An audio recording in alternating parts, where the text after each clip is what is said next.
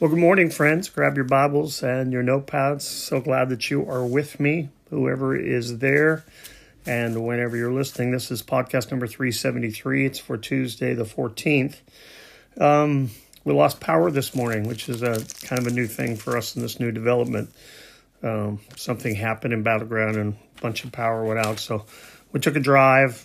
First world problem, right? We were able to hop in our car, warm it up, head to Starbucks and Burger King, and now we're back and power's back on. Life is good. But as I as I thought about it as we're driving, I thought, you know, somebody said, "Oh, it's too bad." And I'm thinking, you know, first world problem, right? With everything else going on in our world, the fact that our power was down for a couple hours is is really no big deal. But what uh, what I was thinking about was spiritual power. When I was thinking about that, I was driving and and do we lose our spiritual power and where do we get our spiritual power from? And obviously it's from our time in the word and in prayer and uh, spending time you know researching the scriptures uh, up this morning early um, and uh, when the power was on probably about i guess about two this morning i was reading and i was reading a just a great book by uh, a fabulous theologian named gary habermas and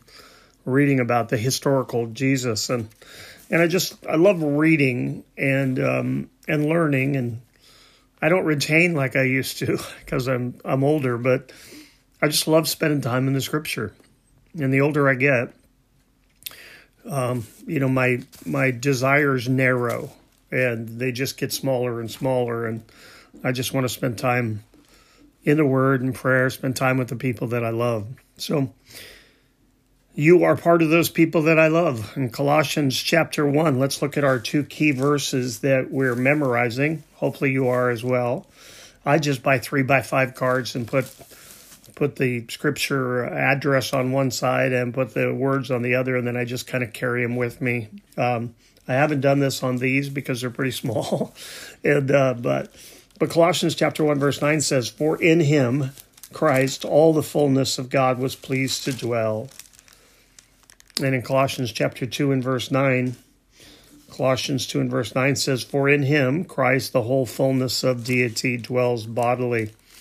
As I was reading that book this morning on the historical um, Jesus Christ and and uh, and how we we come about, you know, showing others and telling others about Christ, there are people who don't believe the Bible is true. So what can we can do? What can we do? Well, we can look to historians of that day. Many historians mention Christ. They don't mention him in a positive light, but that's not the point.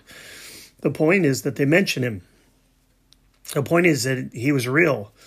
and the, the historians mention the the tenacity of the church and the willingness of the church to suffer to a point where Nero and what he did to the to the Christians was so horrible that the Romans had compassion for the Christians because they suffered so much. And they suffered so well. You know that is really the key is that because we know that this life is temporary and because we know we're going to go through things, but we have Christ in our life, um, how do we suffer? I remember there was an old old uh, western years and years ago, and and two guys were on their horseback and they're watching their friend die, and uh, he was being hung for being a horse thief. And so they had no compassion on him for being a horse thief. But when he died, he didn't make any mention. He didn't cry out. He didn't, you know, uh, begged for mercy, didn't beg for his life, and he died. And they said, "Didn't he die well?" They looked at each other, and and I think it was Lonesome Dove was the show, and they didn't he die well, and they and they rode off into the sunset. I want to suffer well when I suffer. I want to pass from this life well when I pass, knowing that I I I did what God asked me to do. I I lived the life that he wanted me to live. I pursued the things that I should have pursued. I told people about this Jesus who is not just a historical figure, but he is alive and well today and lives within my heart. And And the only way that we can really truly make that true to people is the way that we live. And what affects the way that we live is our time in the scripture and our time together, um, worshiping, our time serving and loving and ministering. In Colossians chapter 1, we've made it all the way to verse 7. Just as you learned it, Epaphras, our beloved fellow servant, or from Epaphras, our, our fellow servant, he is a faithful minister of Christ on your behalf and has made known to us your love in the Spirit. It is it's imperative that we have people that that we can trust who will teach us. We're not to be these lonely soldiers, you know, struggling through life, but we're to be working together and and as we talk today and as we look today, we we want to look at faith, hope, and love. I don't know how far we'll get, but I want us to to understand that those three things, faith, hope, and love, are are intertwined within our Christian walk. As we look, first of all, faith, turn to um, Hebrews chapter 11. Hebrews chapter 11. If you've gone to James, you've gone too far when you're turning in your Bible. Hebrews chapter 11, verse 1 says, Now faith is the substance of things hoped for, the conviction of things, or the evidence of things not seen, depending on the version you're in. And then down to verse 6, it says, And without faith, it's impossible to please God, for whoever would draw near to God must believe that he is or he exists and that he rewards those who diligently seek him. And then all through chapter 11, which is rightly called the, the, the hall of faith or the chapter of faith. We see incredible men and women and the things that they were willing to do. And why were they willing to do it? Because they had faith in Christ. How does that faith come about? Let's look at Romans chapter 10. In Romans chapter 10 and verse 17 says so faith comes from hearing and hearing through the word of Christ. There are times in our lives we know that we've put our faith in things that we shouldn't have, and they have failed. But when we put our faith in Christ, we never fail. Turn to Ephesians chapter 2. Lots of scripture this morning. Ephesians chapter 2. So much better than opinion, right? A scripture is so much better than man's opinion. Ephesians chapter 2 and verse 8. For by grace you have been saved. And how does that happen? It's through faith. And listen to this. And this is not your own doing, it is the gift of God. So even our faith is a gift from God. Even our faith is something that God gives us and gives us the ability to get out of the natural man and to be able to believe in God. Does it make sense at times? Absolutely not. You know, we make fun of other churches and other religions sometimes. Maybe you don't, but you know, we, we laugh at some of the things they believe. Well, look at what we believe. But we have proof of what we believe. The book that I that I was telling you about this morning um, takes you to historians, Roman historians, Greek historians, and again, they don't speak well uh, of Christ, or they're not believers. These are people who are not believers, but they're recording history. And so they talk about this man, Christos, or um, Christ, and they talk about the impact that he had. And they talk about it in a negative and a positive way.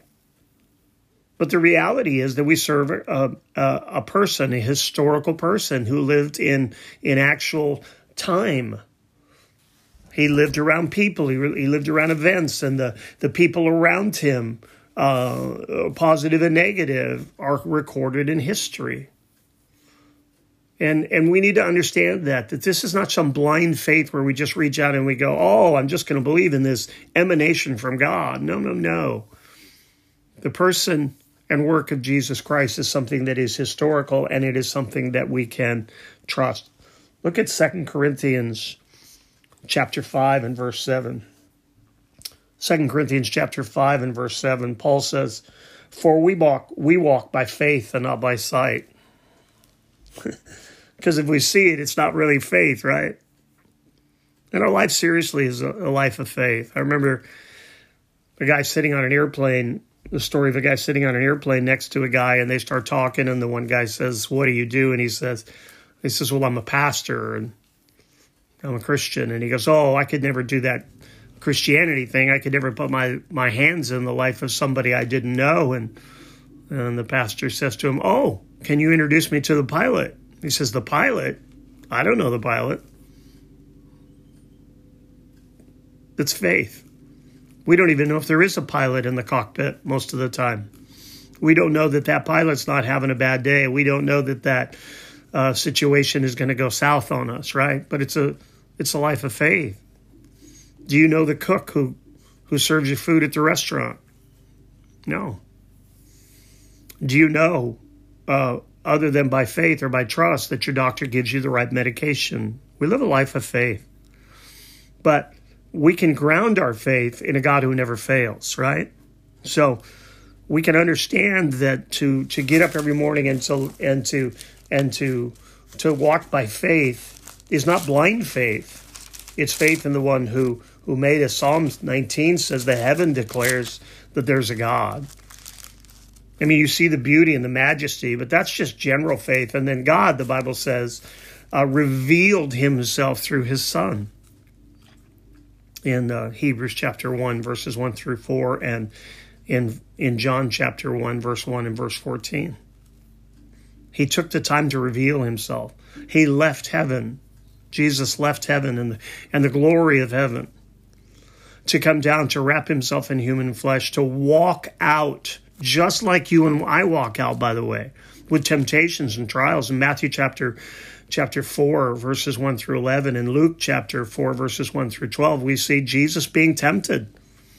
Jesus is tired, Jesus is thirsty, Jesus is is uh, is attacked, Jesus is betrayed. All of these things that Jesus experienced, he experienced in real time on real days as he walked on this earth. Now, we learn to walk by faith and we also learn to work by faith. We don't work to earn salvation, but we work from our salvation. Look at 1 Thessalonians chapter 1 and verse 3. 1 Thessalonians chapter 1 verse 3. Let's do 2 and 3. It says, "We give thanks to God always for all of you constantly mentioning you in our prayers." This is by the way one of the great um, privileges of ministry is to be able to pray for people. And Paul says, We pray for you constantly, remembering before our God and Father your work of faith, your labor of love, and your steadfastness of hope in our Lord Jesus Christ. We see faith, hope, and love there. So we're working out, the Bible says, our salvation, and we're working it out with faith. We look, the Bible says, into the author and the finisher of our faith, Jesus Christ. He's the author, He's the finisher of our faith. In fact, let's go to the scripture there in uh, in Hebrews chapter 12. Hebrews chapter 12, verse 2, it says, Looking to Jesus, the founder and the perfecter of our faith, one um, version says the author and the finisher of our faith, who for the joy that was set before him endured the cross, despising the shame, and is seated at the right hand of the throne of God. And what is he doing at the right hand of the throne of God? The Bible says he's making intercession for you and I. Hebrews chapter 7, verse 25. He's at work. He is at work. He's He's not done with his work, although he completed the work of the cross here. The Bible says he's still um, in charge. He's still working out um, what's happening in our world. It is faith that gives us power even to pray. Look at Luke chapter 17. Luke chapter 17, verses 5 and 6. After facing uh, difficult times, the disciples prayed this. The apostles said to the Lord, Increase our faith. And the Lord said, if you had faith like the grain of a mustard seed, you could say to this mulberry tree, be uprooted and planted in the sea, and it would obey you. He gives this, this earthly example of, of an increase in faith. he points to something. Jesus was very illustrative. Jesus was was beautiful at using scenery and and situations and teaching us uh, what it means to walk by faith, to live it out. And and again, Jesus lived it out. Jesus walked it every single day. And because of that, we understand that we can come to him. Look at Hebrews chapter 4. Hebrews chapter 4, 14 through 16. You know, as scriptures come to mind this morning, I'm just sharing with them. I hope that's okay, sharing them with you. Hebrews chapter 4, verse 14. Since then, we have a high priest, a great high priest who has passed through the heavens, Jesus, the Son of God. Let us hold fast our confession. For we do not have a high priest who is unable to sympathize with our weaknesses, but one who, in every respect, has been tempted as we are, yet without sin. Let us then, with confidence, draw near to the throne of grace that we may receive mercy and find grace to uh, help us in our time of need. Are there times of need? Absolutely. Faith, it's essential. We don't see everything that, that God is doing in our lives. We don't see um, many times, just a little bit. The Bible says that the Word of God is a is a light, uh, and and it's a lamp. A lamp gives that little step by step light, you know, just enough light to find the next uh, stepping stone. And uh, so it's a lamp and then it's a light. It shines down the path farther as well. God doesn't keep everything in total mystery, but He doesn't reveal everything to us because it is a walk of faith. So this morning, uh, I just want to I want to challenge you to grow in your faith, and I would challenge you to grow in your faith in a couple ways. One is to is to get up every morning and to realize that the breath in your body is a gift from God, and then ask God what He would have you do with this day. I would ask you to get up every morning and get into the Word of God because this book is is a love letter to us, but it's also a manual. It's also a description of of what it means to to to be a Christian. And then I would I would um, I would just encourage you to pray for divine appointments divine opportunities during the day where you could minister to someone, you could love someone. It, it, it, doesn't always mean, it doesn't mean always sharing a scripture. It means being the scripture. It doesn't mean telling people you're a Christian, it means showing them what Christian love is all about. It's a life of faith. And you may go through some things today, or you may be going through some things today that are that are stretching you. It's stretching your faith. It's it's bringing about what God wants to do in your life. Let's have one more scripture, and then then I'll let you go, and we'll bring this to a close. One more portion of scripture, I should say. In Romans chapter five. Romans chapter 5, verse 1, it says, Therefore, since we have been justified by faith, not by our works, and not by our abilities, not by our talents, not by our resume, we have peace with God through our Lord Jesus Christ. Through him, we have also obtained access by faith into this grace in which we stand, and we rejoice in hope of the glory of God. Not only that, that, but we rejoice in our sufferings, knowing that suffering produces endurance, and endurance produces character, and character produces hope. And hope does not put us to shame, because God's love has been poured into our hearts through the Holy Spirit who has been given to us. I've been very introspective lately in in all the battles that that we see in our world and and we see going on, I realize that my my part in this whole thing is to remain faithful and true to the Lord. It is to stay in the word, it's to stay in prayer, it's to ask God to increase my faith. I want to I want to see powerful things happen in my friends and my family's lives. I want to see that that uh, that God uses them to the full extent of their lives. I'm no longer really attracted by the lights and the bells and the whistles of this world.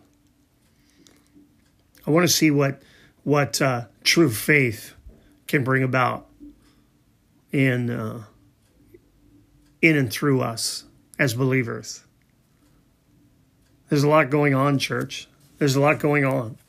And it is through faith and love and hope that we will add to um, the positive part of what's going on in this world. That we show people that no matter what we face, we face it by faith. And not in our faith, but in our Lord and our Savior Jesus Christ. Let me pray for us.